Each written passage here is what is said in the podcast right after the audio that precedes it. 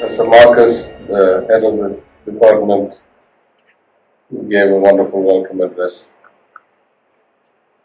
The rector, my fellow Boston alum, Reverend Doctor Francis Xavier, the secretary, Reverend Doctor Salmanayam, S A, the principal, Reverend Doctor A. Thomas, S J,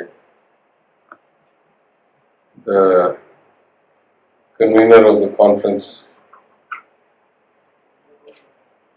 the organizing secretary, I should say, who gave a very gracious and uh, full introduction to me, Doctor Jashan Rayapar, the other members of the organizing committee, the delegates attending this conference, uh, the young minds who have gathered here, the young lady who is uh, kind of emceeing this event and gave a wonderful introduction speech. All of you, uh, good morning, and thank you very much for inviting me to this wonderful occasion, which I'm very happy to attend. One of the things that I hope defines our government, my Chief Minister, myself, every one of our actions, we relate to our values. We relate to the philosophy of the Dravidian movement and the uh, the motivation for us to be in public life. You know, at least some of us had decent circumstances and opportunities outside of politics. It was not a, you know, kind of way to make progress personally. But we come for a greater cause. We come because we believe that society should be benefited by a certain set of values. We try to create legislation, schemes, programs, fund them in a way that we think will advance society and improve the quality of life of our citizens. So from that perspective, I'm very happy to be here today for two or three reasons. One, because education has always been the accelerator of progress in society. That has been true throughout history. Certainly throughout the hundred plus years of the Dravidian movement, we have emphasized education as the basis for both progress and equalization. So the first legislation on, on uh, education was in the Justice Party government under Diarchy in nineteen twenty-one, where compulsory elementary education for boys and girls, that was where the equality started. So, as somebody who has believed very much, both in personal life, in my family, in the movement, in education, I'm very happy always to attend such conferences and speak to students. In particular, institutions like Loyola College, uh, we have to pay a greater debt of gratitude. As in Madurai, I have pointed out many times, the early Christian missionaries who came and settled and set up educational institutions, medical institutions, hospitals in places like Chennai and Madurai have greatly contributed to the advancement of our society, and we must remain grateful for that.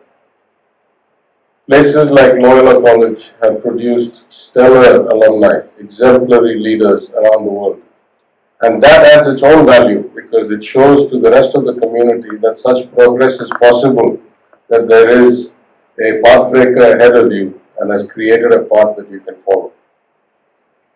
Above all else, I think uh, an event like today, where uh, relatively devout practicing Hindu like me is invited as a chief guest to this institution run by a Christian organization, where outside we have the traditional uh, Samganand and Kungamud to greet us in, and the wonderful job being done by the compere here, who is of the Muslim faith.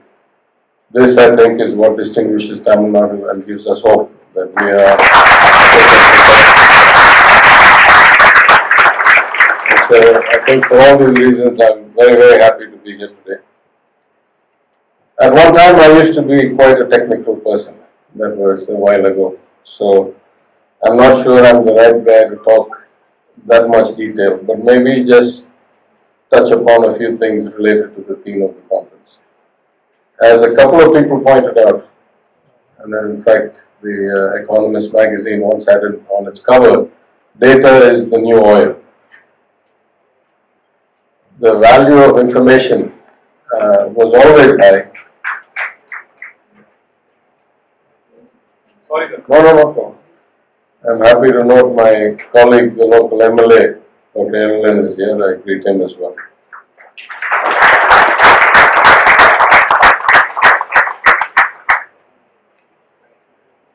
But data went, at least in my lifetime, in two or three waves. Back in the early eighties, when I was first a graduate student, we really didn't even have good data capture possibilities. Many of the measuring systems were in analog, for temperature, for pressure, for movement, for counters, and we didn't even have the digitizing capabilities to move that data from analog to digital, and those were the innovations of that time. Once we started having sensors that would automatically capture data digitally, and once the world became kind of internet and transaction based, then it was the scale and scope of databases that limited our uh, possibilities. Once we had almost infinite capacity of databases and memory, now the real limitation is analytics, because now you can capture and store almost infinite amounts of information, and many companies do. So in these days of big data and deep tech, deep tech meaning you're capturing data at levels you had never thought of before, in places you had never thought of before, in granularity that you had never thought of before. And the notion of big data turning on its head the original constructs of statistics. When I was a PhD student, the basic construct of statistics was, unless you had a theoretical basis to form a hypothesis, and then you did the data analytics to show that the hypothesis was true or false, you really couldn't prove anything just by showing correlation. Correlation was not enough. You had to show causality. You had to show there was some theoretical reason to expect this outcome, and if you got it, then you have proven something, and if you didn't get it, you have proven something else. But now with big data, we don't even have to have a hypothesis. We just throw all the numbers into the machine and see what it throws out, and then see whether we don't really care about causality, can we make money out of it, can we improve performance, and so forth. In some ways, that's used for evil, like in the big social uh, media uh, engines and so forth, but it can also be used for good. So we're at a frontier that I hadn't contemplated certainly in my twenty-five, thirty years as a professional. But I just want to talk about a few examples that I have seen in my life, the evolution, and how even today we use data and analytics in politics and government.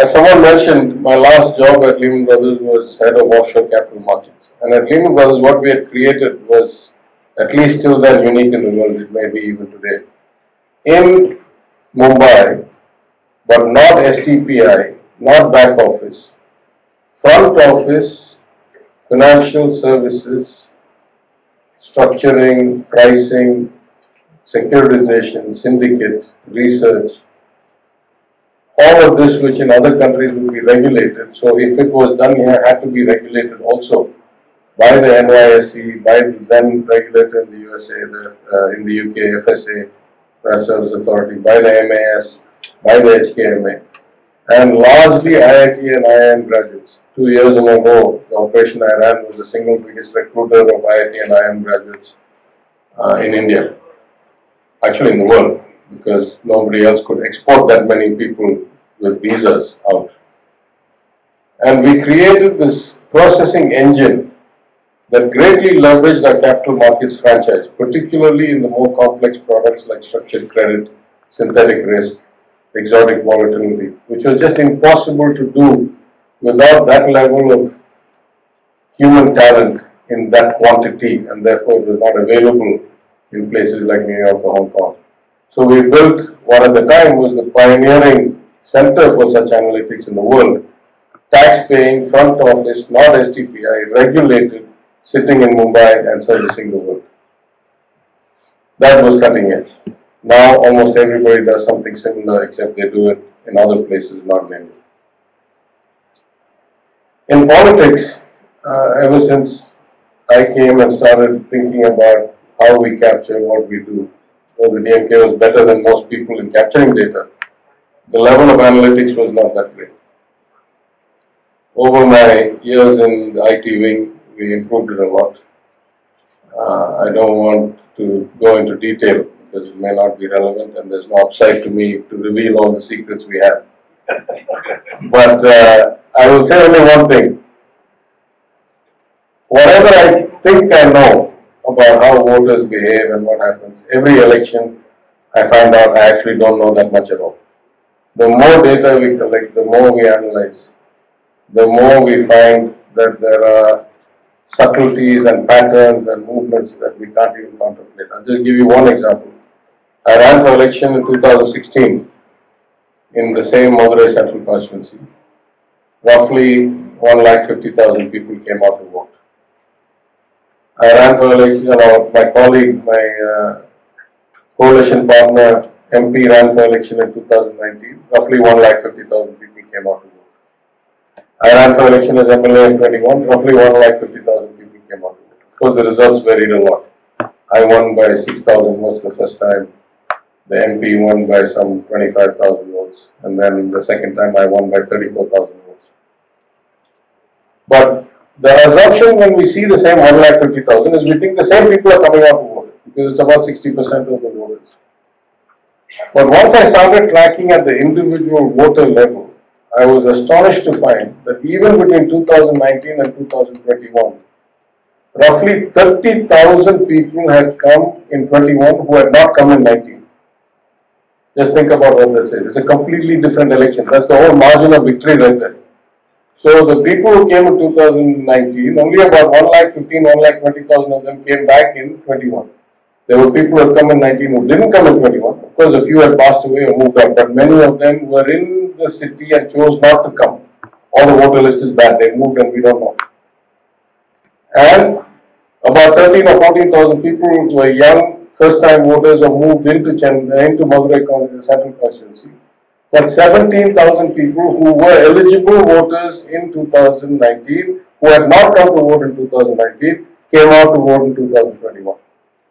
So every time you think the analytics shows you something, you realize there's greater and greater depth to this, and uh, you know, you, you just you have to be in this perpetual quest because it's never ending. In government also we use data, though not as much as we do in politics, and even politics not as much as we do in business. But I will just give two or three examples. One, we have uh, announced a data purity project that we've been undertaking in uh, the government of Tamil Nadu since last May when we took office. We have found many remarkable things. We have found tens of thousands of people who were continuing to receive old age or widow pensions after they had passed. It means they're listed in the civil register that they have passed away, and still the system has been paying them for years and years. We find that uh, when we gave the four thousand rupees per car as the corona relief measure, which was brilliant, it helped our economy go through a much lower dip than others. But several lakh car holders who had never bought a ration product from a ration store before that four thousand rupees and had never bought a single product after that four thousand rupees collected that four thousand rupees. So hundreds of crores were spent to people who otherwise had never felt the necessity to buy subsidized food. Either they exist or they don't exist, we don't know, but we start somewhere. I'm a member of the G S T Council. I don't know if that's a good or a bad thing. But when I go to these meetings, I find that uh, we have this wonderful source of data. There's no other system in the world like the G S T network. It captures every transaction everywhere in the country, and yet almost no analytics happen. We get into all these discussions about philosophy, about theory, about, you know, policy, never ever backed by data. So I kept raising that, and what the Union Finance Minister did, because I kept saying it all the time, she made me a member of the Standing Committee on G S T Reforms and said, you go and figure out how we can use the data. So hopefully one of these days we'll do that. But why I'm saying all these examples is that in every walk of life, the more informed we are, the better decisions we can make. Our philosophy is our philosophy. Sometimes even our philosophy should be subject to change if the outcomes don't match. I was just having a discussion with the principal and rector before I came here. And I said, I talk to people of all different political philosophies, even the other extreme part of the spectrum compared to me.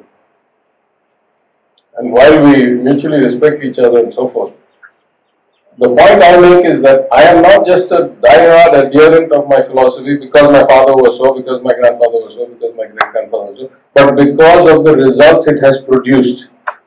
We have superlative outcomes compared to the rest of the country, in education, in health, uh, in the social development. So, if my philosophy had not produced these results, I should have started questioning whether this is the right philosophy or not. That's the whole point. It's not just that you should be, that's what rationalism is, that's what Perrier said. Think for yourself. Even if I say so, doesn't matter. Does it make sense to you? So, we follow this because we get outcomes. In that sense, uh, such progress is a constant. Life always keeps moving forward, the world keeps progressing, humanity keeps progressing. Sometimes we see bad consequences of data analytics, but there are so many good ones to come. And uh, on a day like today, I'm reminded why I see myself as a lifelong student, because just reading that, there's so many things that interest me that I wish I had the time to follow. Anyway, there's a time for everything. I have uh, greater responsibilities now than attending conferences, but you have the great luxury of attending a conference like this, meeting new people, learning new things, discussing any idea that comes to your head. So I hope you all take big advantage of that opportunity, that you will greatly enjoy yourselves and expand your mind and your thinking. I uh, congratulate the organizers for putting together such a good conference with so many great panels and speakers and papers. And I wish all of you uh, a very pleasant and fruitful couple of days. Thank you again for having me.